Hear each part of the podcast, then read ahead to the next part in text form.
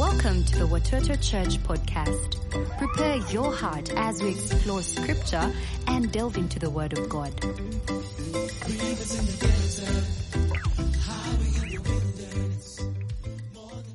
Let us pray together even as we start today. God, I thank you so much for this moment as we get to hear from your word. Your word is life. Your word shows us how we ought to live our lives. Your word tells us who you are and how we can live meaningful lives. So I'm praying the next couple of minutes will be transformational for every one of us. In Jesus' name. And everybody said, Amen. Amen and amen. And this is week number two in our vision series that we began last week. And our team leader, Pastor Julius Rwotlonyo, began us on the journey of understanding our mission, our vision, so we all can engage in the life that God has called us to be wherever we are. And three things he said we must continue to do. Number one, we as a church must continue reaching lost people. The church exists to reach lost people because Jesus came to seek and save that which was lost. And his mission has now become our mission because he's the head, we are the body. And then number two, we must love the least. Love the vulnerable. And one thing that we are known for as Watoto Church is our love for the orphan and the widow. We've done that for the last 20 years, and that has been absolutely a privilege to raise the least of these, embrace these women so that they can know there's a God in heaven who loves them. Guess what? There's more of them to be reached out to, and we've been called to love the least. And then lastly, we were reminded we must disciple the lonely. Jesus invites us to follow him, not just to be followers and fans, but to become disciples, to become fully devoted followers of Jesus Christ. And you know what? We live in a day where there are many fans, many followers, and very few disciples of our Lord Jesus Christ. And this is where we exist. And this vision series is to enable us to engage with what God has called us to do. Now, if there's anything that we have learned from the last three years in our world, from the COVID pandemic and the lockdowns, is this very fact that we are made to do life together. That life is better together. Never in the history of mankind have we experienced the levels of depression, stress, suicide, isolation, loneliness than today. We live in the most sophisticated age of our world. We can talk to literally any person around the world in a second, yet we are so isolated. We are so lonely. During the lockdowns in the COVID pandemic, we could not gather in our celebration points. We could not even gather in our small groups. Many of our friends lost their jobs because companies around the world were downsizing because they're not making money. It was a painful, painful moment. But amidst that season, we saw something beautiful happening in our communities. In these small groups we call cell families. We saw the church rise up and people began on loving and caring for one another and the church became the church. The season which was supposed to take us down actually made us rise up as a church as we became the light of the world and the salt of the earth. And this is what I want to focus on today that we are better together. Life is better together. And the way we have organized ourselves as Watoto Church is by being in cell families. I'm reminded of this person, Moses, not real name. After the lockdowns, when we were gathering, we began to gather last year.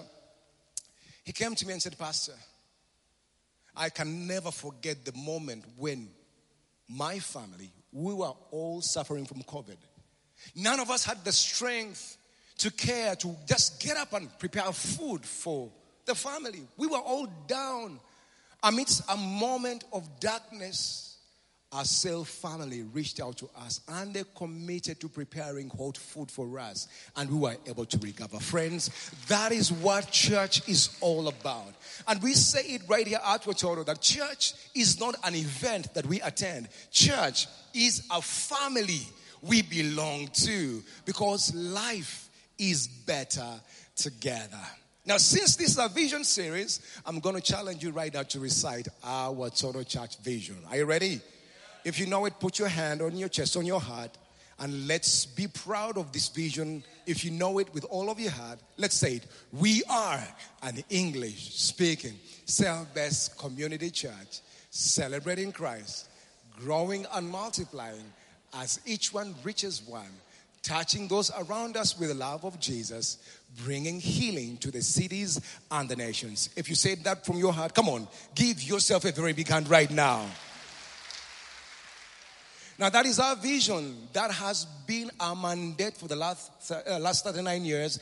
And for the next, I don't know how many years until Jesus comes back, we are going to continue being a cell based community church. We have been called to see healing come to the cities and the nations as you and I engage in this vision. Because this is not the pastor's vision, it is our vision. We need to be playing. You know, church is not like football. You know, in football, watch 22 men kicking a leather ball. And the rest of the world, they're clapping, they are coaching, they're complaining, they're killing each other, they're making money off each other. No, church is meant to be like the people on the pitch, all of us playing. We all must be in the game of doing what God has called us to do. That is our vision. That is your vision. And together we can see healing come to our cities and our nations. You see, friends, the early church has a lot to teach us about this very issue I'm talking about being a cell based community church. In Acts chapter 2, verse 42 to 44, this is what Dr. Luke writes for us. They, the church, devoted themselves to the apostles' teachings. The foundation of their meeting was the teachings of the Lord Jesus Christ through the apostles. And to fellowship how many of you know fellowship only happens when we come together?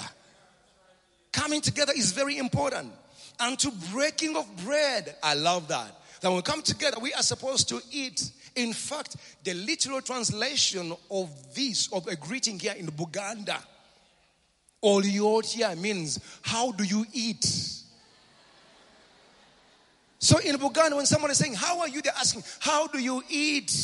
Now, they're not asking if you eat with your mouth open, they're asking, How are you right now? So, fellowship, breaking of bread, and prayer.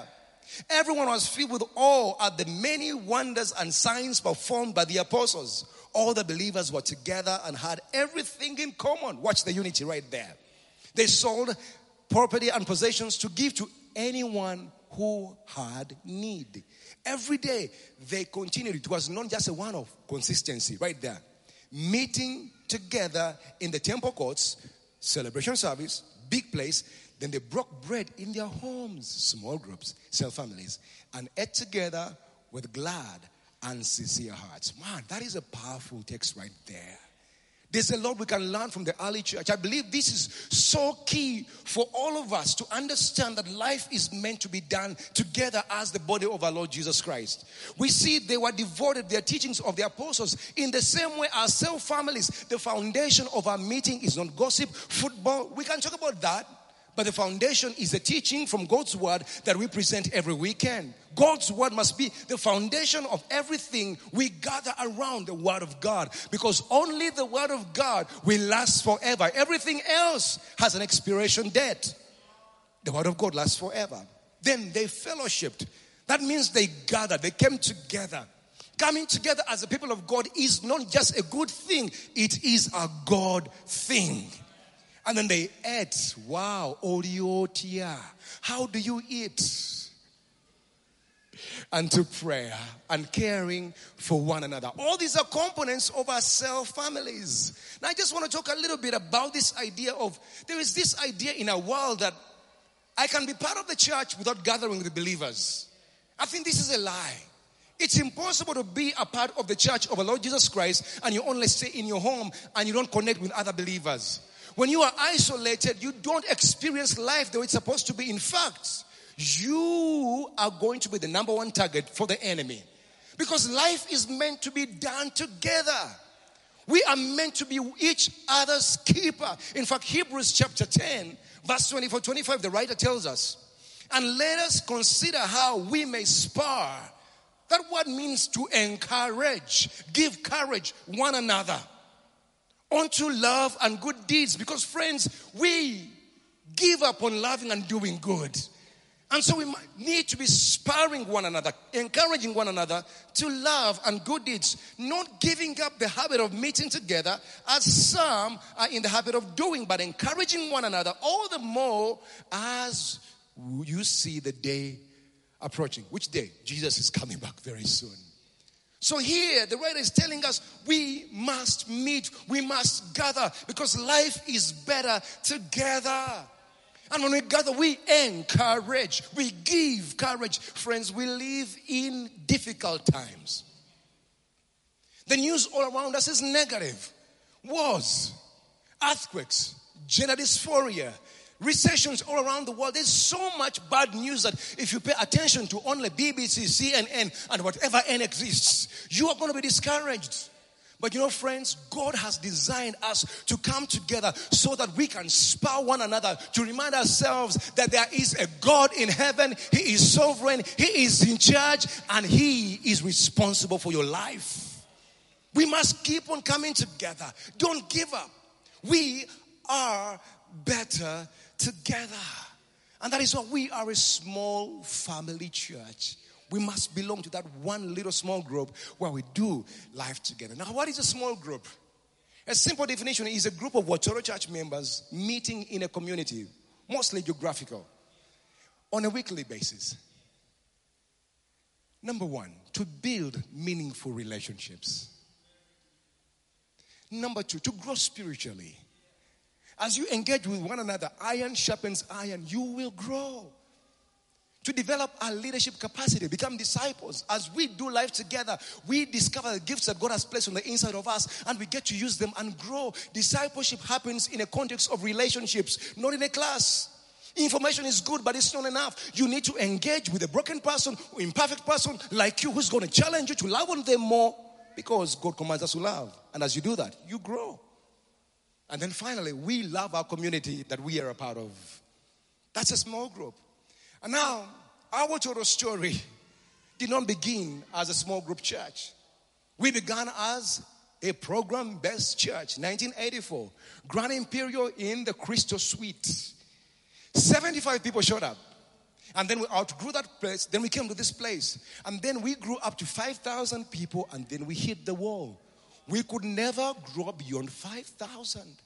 And there were certain issues that we acknowledged at that moment. Number one, there was limited pastoral care. At that moment, there were about five pastors. With 5,000 people, it's impossible for five, five pastors to care for 5,000 people. Impossible. Number two, there was limited congregational participation in ministry. It was like a football match where there's many more fans than players on the pitch. Number three, believers were not maturing to become disciples. People were content to just sit down and just give a little bit of money and say, You preach for us. And after preaching, say, Well done, as if it was a performance. No disciples. And then number four, we could never grow and go beyond 5,000. Now, it is not about numbers, but let me tell you, as long as there are lost people in this city of Kampala, as long as there are lost people in your community, numbers count. Because every one of these people are made in the image of God, and Jesus came to seek and save that which was lost. So numbers are important. Jesus left the 99 and went for the one. You are one. Once upon a time, I was the one. Somebody came to me, and I'm part of this congregation. So we saw a limitation in growth. And then Gary, in his prayer, I found a Pastor Gary. He heard from God asking him, Who do you think you are? You think you are this man of God who can pastor a 5,000 congregational church? He said, Yeah, actually, I can do that. And then got an impression in his heart my son only could pastor 12. Who do you think you are? And the lights came on. That it's impossible for one to pastor 5,000 people.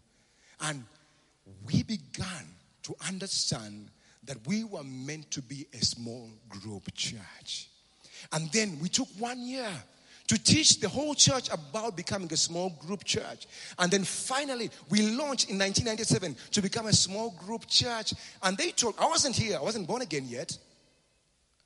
I was told the numbers dropped to about 3,500 because some people are content to just clap. And they said, See ya, I don't want to be here. And we're like, Bye bye, more will come. As we mapped out the city, we realized there were small groups in the northern part of the city, the eastern, the western, the northern. What we did was to buy land in those places. We planted churches and we are still planting more churches. And we are a church. Pre COVID, we are about 35,000 people. Currently, we are about 27,000 people. We're over 2,000 small groups all over the city. We are reaching more people than ever before. But it all began by becoming a small group church because life is better together. So, as a result of this, what are we seeing? Number one, increase pastoral care. It is not just about the 40 pastors currently who are pastoring Watoto Church in the 15 locations. It is about the 40 pastors plus the over 2,000 leaders in our cell structure, plus our deacons, plus our, our, our, our, elders, all of us coming together, plus the 10,000 people who meet in small groups every week who are loving on one another. In other words, people now can be cared for and loved for by one another. More pastoral care today. And we thank God so much for that. Number two, what do we see? Actually, before you go to number two, let me first read this scripture. I want to jump this scripture, this is important. Exodus chapter 18, verse 13 to 23. This is when Prophet Moses received some very spiritual advice from somebody he didn't expect to know what, to, what that was important. Verse 13 says, The next day Moses took his seat to serve as judge for the people, and they stood around him from morning till evening. When his father in law saw all that Moses was doing for the people, he said, What is this you are doing for the people? Why do you sit alone as judge while all these people stand around you from morning to evening? Moses answered, Because the people come to seek God's will. I'm the man of God. Whenever they had a dispute, it is brought to me, and I decide between the parties and inform them of God's decrees and instructions. Then Moses' his father in law replied, What you are doing is not good. You and these people who come to you will only wear yourselves out. The work is too heavy for you. You cannot handle it alone. Listen now to me. I will give you some advice and may God be with you. You must be the people's representative before God and bring the disputes to Him. Teach them his decrees and instructions and show them the way they are to live and how they are to behave. But select capable men from all the people, men who fear God, trustworthy men who hate dishonest gain, and appoint them as officials over thousands, hundreds, fifties, and tens. Have them serve as judges for the people at all times, but have them bring very difficult cases to you. But the simple ones, they can decide for themselves. That will make your load lighter because they will share it with you. If you do this uh, and God so commands, you'll be able to stand the strain and all these people will go home satisfied. It's a beautiful scripture. Great advice right there. So Moses was saying, come on, entrust pastoral care to many able people. And that is what we've done. And guess what? The pastors can have a life and raise their children a little bit as you care for one another. You know, I'm reminded of a cell member last Sunday that we went to and visited, has been in hospital with their child for a couple of, a number of days. You know, we just went as a cell family, just let's just check on this family member. And we just sat there, laughed, prayed.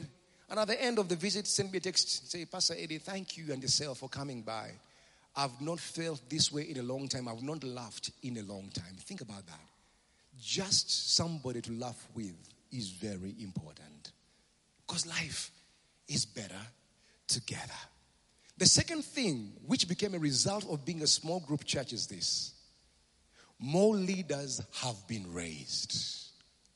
More disciples are being raised. We have over 2,000 leaders in our cell structure who are helping us do pastoral care. And as they do this, they are becoming disciples of our Lord Jesus Christ. More leaders have been raised. Number three, more people in the congregation now are participating in the ministry.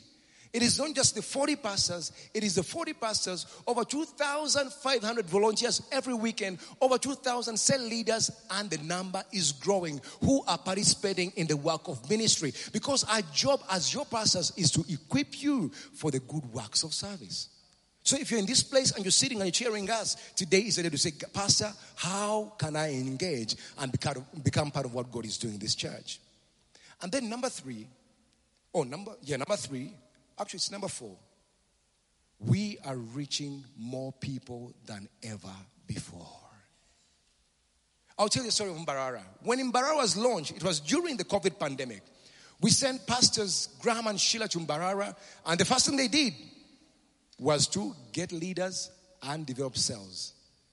And because of the cells they began, guess what? When Mbarara was launched, the church just grew from a few hundreds of people.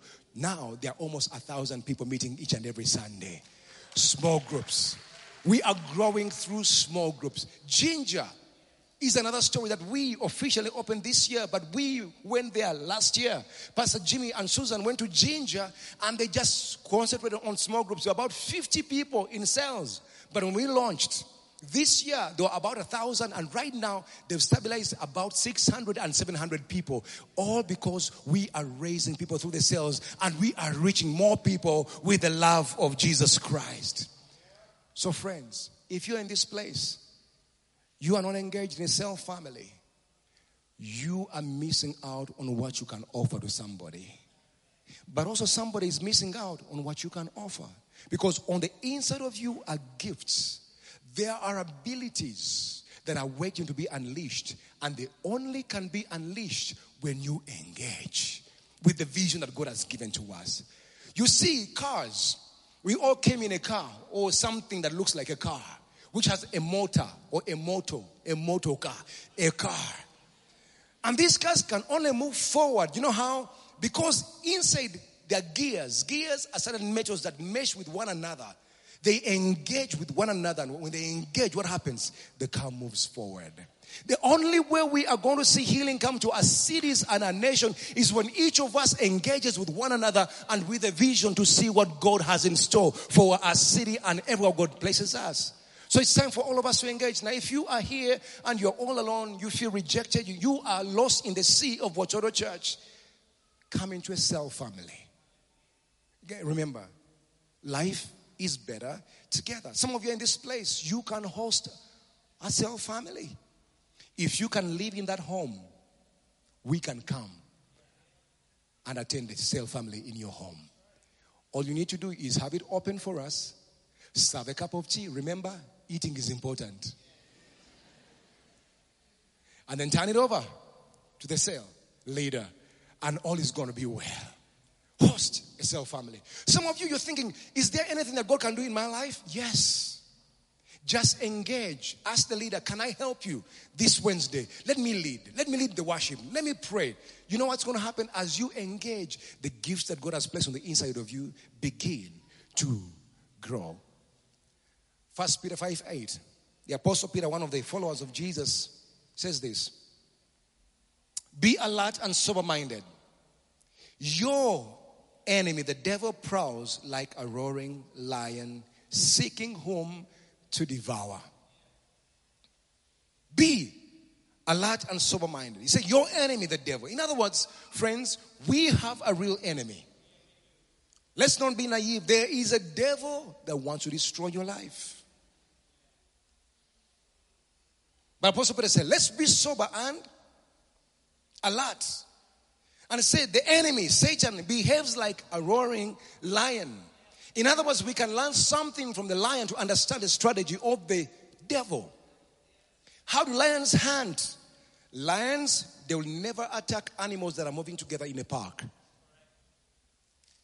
They never do that. Because whenever they are together, animals are together, they are strong. There's strength in numbers. Life is better together. So, what do they do? They look out for that loner, that one who's separated from everyone else. Because when they are isolated, they are not amongst where the strength is, they are exposed to weakness. And lions always go for the weak, isolated, lonely animal. In the same way, the enemy of your soul is always looking out for that Christian who is isolated and is not connected to a church family or a cell family. Because when you are isolated, you are weak. You have things happening in your mind. Lies of the enemy are just ringing in you. You're thinking you are all alone. The world is against you. Nobody loves you. And it's true. Possibly some people have hated on you. But you begin to just think about these ideas that maybe you're the only one going through what you're going through. You are alone. You're born in the wrong family. And those, as they begin to ring in your mind, you begin to believe them and you give up on life. And that is why Peter is telling us we must be alert and sober minded. And we here at Watoto Church, one of the ways we defeat the works of the enemy is by engaging with one another because there's power in strength. There is power when we come together and we do life together because life is better together. Every week, when you are part of a cell family, you know that somebody knows you. You are not just a number. You know somebody has prayed for you. You are not alone. So don't fall into the trap of the enemy and think that you are alone and nobody loves you. There is a God in heaven who sent his son Jesus Christ, who died for your sin, and he has established his church to continue the work of embracing the lonely. Don't do life alone. This morning, as we're coming to church, my daughter asked me a question after hearing a song in the neighborhood, a song that was being danced through by a person on a popular dance show called So You, so you Think You Can Dance. I said, Daddy, why are you no longer watching this show? now, please don't, some of you are judging me already, right? Please don't judge me. We are family, right? Thank you. And so I say, you know what? Yeah, I just gave up on that. But the point is, one of the judges of that show committed suicide late last year. And this is somebody possibly who looked happy, looked like he had a good family, but he took his life. And I told him, you know what? Sometimes in life, you can go through trying moments. And maybe somebody has bullied you, and maybe somebody has, you know, wrong things have happened to you, and you think you're all alone, and you give up on life and give up on people, and you take your life. I was teaching them, to say, hey, every time you get those thoughts that you are all alone, you are rejected, nobody loves you, I want you to remember two things. Number one, there is a God in heaven who loves you. And he demonstrated his love by sending his son to die for you. Number two, there is a church family to run to. Because the church of our Lord Jesus Christ is the hospital to nurse those who are broken so they can become whole again. I was telling them, one day you're going to feel that way and it's going to happen. But there's a solution. It is Jesus and his church. Because church is not an event that we attend. Church is a family where we belong. Maybe you're in this place and you're feeling all alone. Nobody knows you. You are lost. Maybe you're watching, you're part of this service online. And the reason you're online today is because you feel you can't belong to any church. Maybe you think your sin is too much. You have sinned so much that God can never accept you. I want to let you know today there is no sin that is big enough for the blood of Jesus Christ. There's no sin. Maybe you feel misunderstood. You are the person who is always on the peripheral. I want to let you know that Jesus loves you. Don't believe a lie. Come to Jesus. Come to his church and let God begin to do a work of redeeming and transforming your life. So let's belong to each other. Shall we pray together? Now, Father, thank you so much for this moment. Thank you so much for your word reminding us that we were created for one another. Life is better together. God, amidst us, I know there are people who are feeling all alone. There are people who have been broken by many issues of life. There are people who feel their sin is too much. They've been going through the cycles of defeat upon defeat. They're thinking, is there any hope? There are certain people who feel misunderstood. And yet, to these, God, you sent your son. You demonstrated your love for us. You showed your love to the world in this while we were still sinners. Jesus, you died. Even that prodigal son who ran away and wasted his life, when he came back, he didn't receive judgment.